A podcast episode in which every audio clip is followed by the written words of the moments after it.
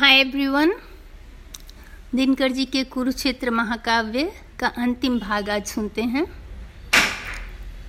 इस महाकाव्य में, इस अंश में यही वर्णित है कि हर इंसान समय समय पर इस कारण को खोजने का निरंतर प्रयास करते हैं कि युद्ध क्यों हो रहा है, कैसे उसे रोका जाए, कैसे सर्वनाश से इस पृथ्वी को बता, बचाया जा सके। किंतु युद्ध तब तक होता रहेगा जब तक मनुष्य के हृदय में ईर्षा है, क्रोध है, नफरत है। जब एक आदमी के हृदय में उठने वाली प्रेम दूसरे सारे लोगों के हृदय से प्रतिध्वंदित होगी, उस समय युद्ध होना बंद होगा। तब तक युद्ध होता ही रहेगा।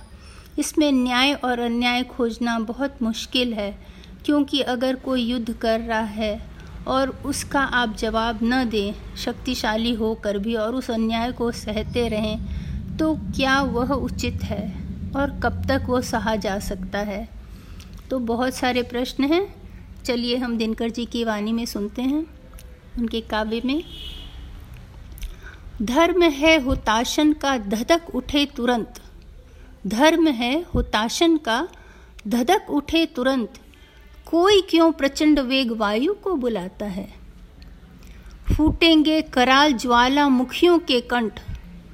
ध्रुव आनंद पर बैठ विश्व धूम क्यों मचाता है?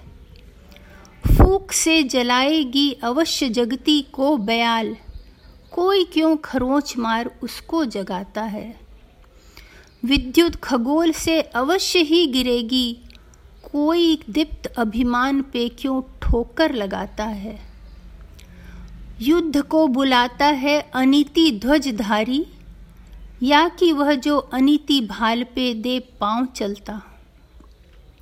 वह जो दबा है शोषणों के भीम शैल से, या वह जो खड़ा है मग्न हंसता मचलता। वह जो बना के शांति व्यूह सुख लूटता, या वह जो अशांत हो क्षुद्रा नल में जलता। कौन है बुलाता युद्ध? जाल जो बनाता या जो जाल तोड़ने को क्रुद्ध काल सा निकलता? पात की न होता प्रबुद्ध दलितों का खडक, पात की बताना उसे दर्शन की भ्रांति है। शोषणों के श्रृंखला के हेतु बनती जो शांति, युद्ध है यथार्थ में वो भीषण अशांति है। सहना उसे हो मौन, हार मनुजत्व का है। इश्क अवज्ञा घोर पौरुष की शांति है। पातक मनुष्य का है, मरण मनुष्यता का। ऐसी श्रृंखला में धर्म विपल्व है, क्रांति है। भूल रहे हो धर्मराज तुम, अभी हिंसल भूतल है। खड़ा चतुर्दिक अहंकार है, खड़ा चतुर्दिक छल है। मैं भी सोचता हूँ जगत से कैसे मिटे जिज्ञासा। किस प्रकार धरती पर फैले करुणा, प्रेम, अहिंसा।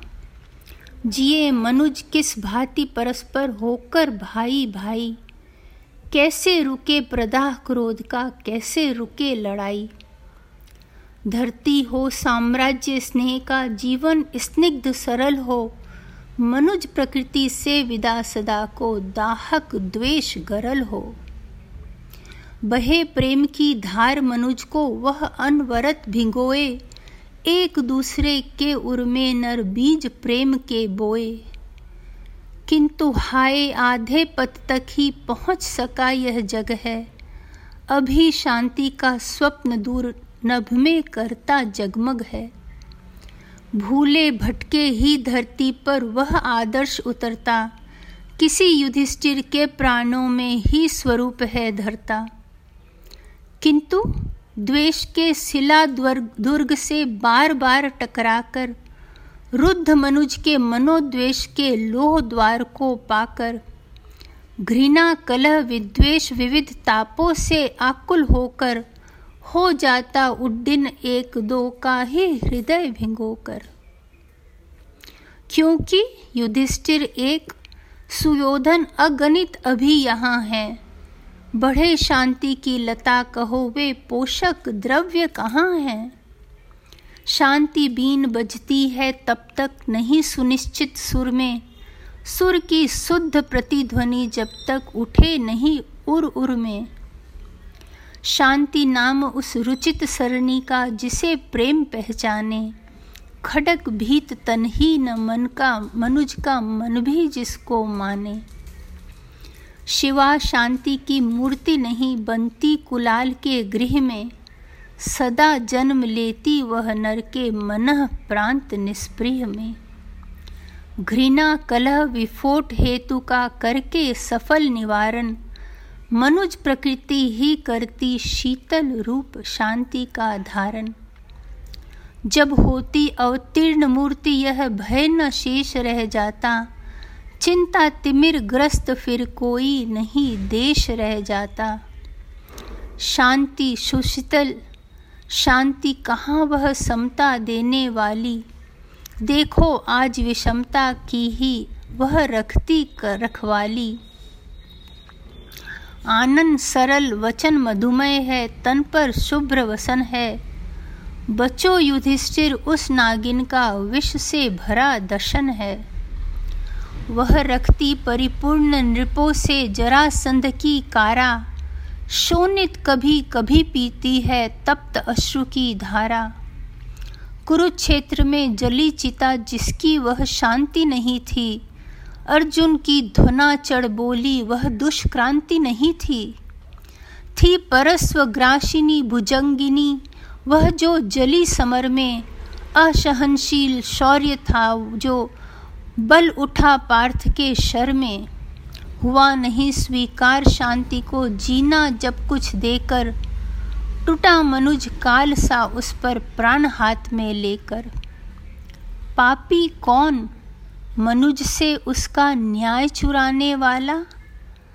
या कि न्याय खोजते विघ्न का शीस उड़ाने वाला? यहीं पर कुरुक्षेत्र समाप्त होता है। आशा है आपको अच्छा लगा होगा। धन्यवाद।